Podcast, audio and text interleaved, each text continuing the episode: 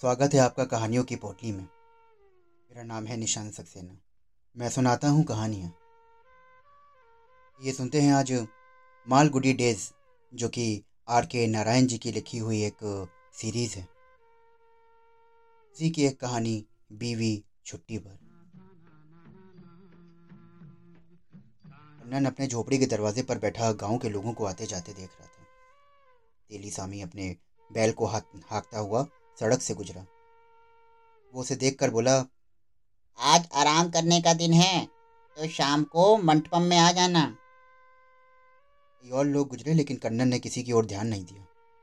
तेली की बात सुनकर वो विचारों में खो सा गया। मंटपम टैंक बंद पर पुराने जमाने की खंबेदार जगह थी, जो अब जगह जगह से टूट रही थी। कन्नन और उसके साथियों के लिए ये क्लब की तरह बन गई थी। कभी कभी शाम को वो यहीं इकट्ठे होते और डटकर चौपड़ खेलते। नन को ना सिर्फ़ ये खेल पसंद था, बल्कि इसकी सुगंध और टूटी हुई मीनारों के बीच में दिखाई देती पहाड़ियाँ भी उसे बहुत अच्छी लगती थी। मंडपम के बारे में सोचते ही वो कुछ गुनगुनाने भी लगा। वो जानता था कि उसे इस तरह से बैठकर देख लोग उसे आलसी समझते होंगे, लेकिन उसे परवाह नहीं। वो काम करने नहीं जाएगा। से घर से बाहर भेजने वाला अब नहीं है। यानी कि उसकी बीवी अभी तक नहीं लौटी थी। उसने कुछ दिन पहले ही मन में चुपचाप खुश होते हुए उसे मायके जाने के लिए बैलगाड़ी पर बैठाया था। उसे उम्मीद थी कि उसके माँ बाप उसे दस पंद्रह दिन और रुकने को कहेंगे। हालाँकि अपने छोटे बेटे की अनुपस्थिति उसे अच्छी नहीं लगती थी। लेकिन कन्नन इसे बीवी के ना होने की खुशी की कीमत के रूप में ले रहा था। उसने सोचा कि अगर वो यहाँ होती तो क्या मुझे इस तरह से आराम करने देती? उसे हर रोज एक रुपया कमाने के लिए नारियल के पेड़ों पर चढ़ना होता। उनके ऊपर लगे कीड़े मकोड़ों को साफ़ करने पड़ते। नारियल तोड़ तोड़ कर नीचे गिराने पड़ते और कंजूस ठेकेदारों से पैसे के लिए लड़ना झगड़ना पड़ता। वो बीवी के ना होने का पूरा लाभ उठाने के लिए दिन भर घर पर पड़ा पड़ा आराम करता रहता। लेकिन अब ये हालत हो गई थी कि उसके पास एक पैसा भी ना बचा था। उसे पैसे के लिए आज ही उसे अपने पेड़ों पर चढ़ना बहुत ज़रूरी हो गया था। उसने हाथ और पैर फैलाए और सोचने लगा कि अब उसे पेड़ों पर चढ़ना कैसा लगेगा। वास्तव में बड़े घर के पीछे लगे दसों पेड़ अब देखभाल की मांग कर रहे थे और जल्द से जल्द ये काम कर देना चाहिए था। लेकिन ये संभव नहीं था। उसके पैर और हाथ कड़े पड़े गए थे और ममटम जाने के लायक ही रह गए थे केवल। लेकिन वहाँ खाली हाथ जाना भी तो सही नहीं था। अगर उसके पास एक चवन्नी भी होती तो शाम को वो उसे एक रुपया बनाकर ला सकता था। लेकिन ये औरत से अपनी बीवी पर गुस्सा आने लगा, जो ये नहीं समझती कि अपनी मेहनत की कमाई में से वो एक आना भी रखने का अधिकारी है। उसके पास एक चवन्ने भी ना थी, जिसे वो अपनी कह सके। सालों से कमाई के लिए खटता रहा था, जब से उसने इसके बारे में सोचना बंद कर दिया, क्योंकि इसमें उसे गिनती में उलझना पड़ता था। और चौपड़ की गिनतियों के अलावा उसे कोई भी गिनती समझ ना आती थी। भी उसे कुछ सूझा और उठकर घर के अंदर चला गया। कोने में एक बड़ा टिन का बॉक्स रखा था, जिसे कई साल पहले उसने उसे काले रंग से रंगा था। यही घर की सबसे महत्वपूर्ण वस्तु थी। ये बक्सा उसके लिए बेहद महत्वपूर्ण था क्योंकि वो उसकी बीवी का था। उसके सामने बैठ गया और उसे खोलने लगा। का ताला बहुत मज़बूत था और सख्त लोहे का बना हुआ था। उसके किनारे भी बड़े तीखे थे। उसने ताला पकड़कर अपनी तरफ़ खींचा और ताज्जुब हुआ कि वो अपने आप खुल गया। उसने सोचा कि ईश्वर तो मुझ पर बहुत मेहरबान है। उसने बक्से का ढक्कन उठाया।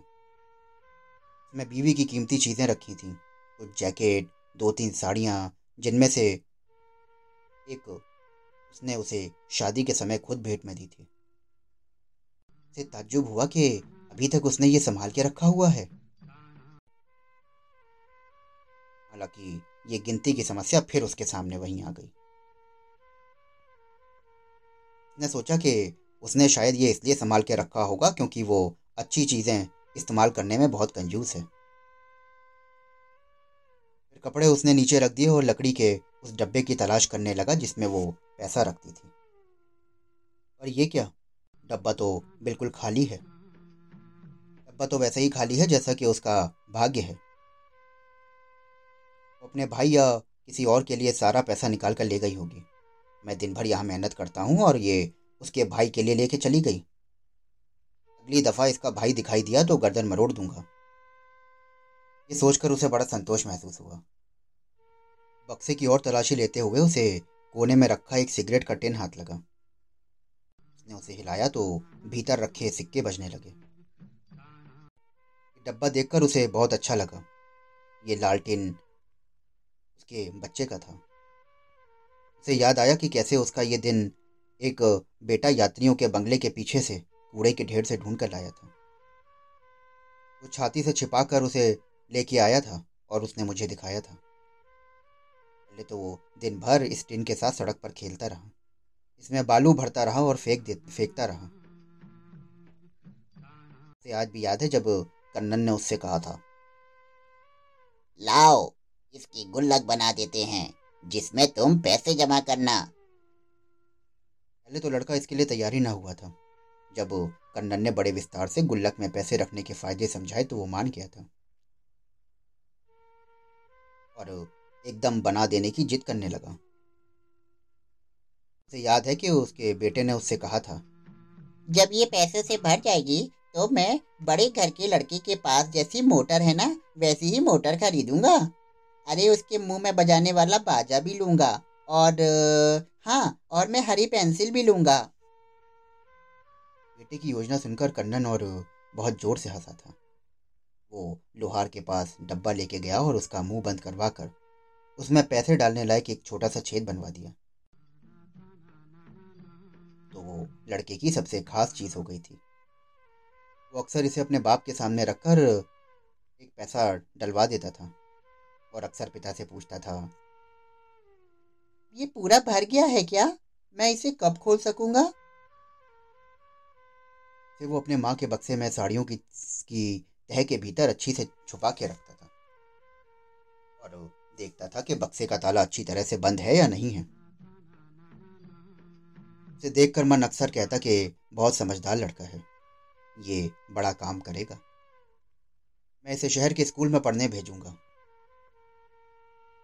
अब कन्नन ने डब्बा उठाया और उसे हिलाकर जानने की कोशिश की कि उसके अंदर कितना पैसा होगा। बीवी के खिलाफ भावना होने के कारण अचानक उसे एक नया विचार आया। उसने विचार किया कि क्यों ना इसी से कुछ पैसा बाहर निकाल ले। लोहार ने उसका छेद बड़ी कुशलता से बनाया था। और ऐसा बनाया था कि सिक्का भीतर तो चला जाए, लेकिन बाहर ना आ सके। दुनिया की कोई भी शक्ति उस पैसे को बाहर नहीं निकाल सकती थी। एक मिनट बाद वो डिब्बा हिलाना रोककर सोचने लगा कि अपने बेटे की गुल्लक से पैसे निकालकर वो ठीक कर रहा है? नहीं। पर बाप और बेटा तो एक ही होते हैं। नहीं। मैं तो इस रकम को दुगना और तिगनी करने की सोच रहा हूँ। फिर मैं इसमें से पैसे निकाल कैसे सकता हूँ? और एक लंबी जद्दोजहद के बाद फैसला हो गया। अब वो चारों तरफ़ देखने लगा कि कोई ऐसी चीज़ मिल जाए कि जिससे इसका छेद बड़ा किया जा सके। उसने बेकार पड़ी बहुत सी चीज़ों का डब्बा ढूंढा। बोतल, डॉट, जूते का तला, रस्सी, सब कुछ। अचानक उसे ध्यान आया कि चाकू चाकू कहाँ चला गया? उसने बीवी पर फिर गुस्सा किया। अरे यार, पता नहीं ये औरतें हर चीज़ को छुपा के क्यों रखती हैं? हो सकता है चाकू भी भाई के लिए ले गई हो। डब्बा लेकर उसे ज़मीन पर ज़ोर ज़ोर से पटकने लगा। इससे वो तुड़मुड़ तो हो गया, लेकिन उसकी शक्ल खराब हो गई। और पैसा तब भी बाहर नहीं आया। उसने उधर उधर देखा। दीवार पर एक कील के सहारे देवता की मड़ी हुई तस्वीर टंगी थी। तस्वीर उतारकर उसने कील बाहर अब ज़मीन पर पड़े देवता को देखकर उसका मन बड़ा खराब हुआ। उसने झुककर उसके पैरों पर सर लगाया। फिर उसने कील डब्बे के छेद पर रखकर उसे ठोकने लगा। कील फिसल गई और पत्थर उसके अंगूठे पर जा पड़ा। अंगूठा दबकर नीला पड़ गया। वो दर्द से चीख उठा। डब्बा ज़मीन पर फेंक दिया और डब्बे में पड़ा। उसे चिढ़कर देखने लगा। अंगूठा पकड़कर मेरे अंगूठे में लग गई। अब मैं तुमसे ज़रूर निपटूँगा। रसोई में गया और वहाँ से पत्थर की बड़ी मूसली दोनों हाथों से सर पर उठाकर लाया। और उसने कस के वो डब्बे पर ज़ोर से दे मारा। डब्बा पिचक्कर धोरा हो गया और फट भी गया। उसने भीतर के पैसे निकाले और भूखे की तरीके से उन्हें गिनने लगा। कुछ छह आने और तीन पैसे के सिक्के थे। से उसने धोती की कमर में कसकर बांधे और बाहर निकल आया। पनपन में भाग्य ने उसका साथ ना दिया। या कहें कि भाग्य उसके पास ही नहीं फटका। थोड़ी देर में वो सारे पैसे हार गया। उसके बाद वो बहुत देर तक उधार भी खेलता रहा। लेकिन दूसरों ने कहा कि वो हट जाए और पैसे वालों को खेलने दे। उठकर बाहर निकल आया और घर लौटकर वापस आ गया। अभी सूरज पूरी तरीके से डूबा ना था। उसने देखा कि सामने से उसकी बीवी सर पर पोटली रखे और हाथ में बेटे को पकड़े हुए चली आ रही है। नन सहम उठा। ये सपना भी तो हो सकता है। उसने सोचा और बड़े ध्यान से देखा कि वो दोनों कौन हैं। और कुछ ही देर में बीवी पास आ गई और बोली, बस आ रही थी। मैंने सोचा कि घर लौट चले। दरवाजे की ओर बढ़ने लगी। अन्नन सोच रहा था कि बस आ रही थी। आ रही थी वो बस? क्यों नहीं ड्राइवर को कुछ हो गया और बस ने अपना आना बदल क्यों नहीं दिया?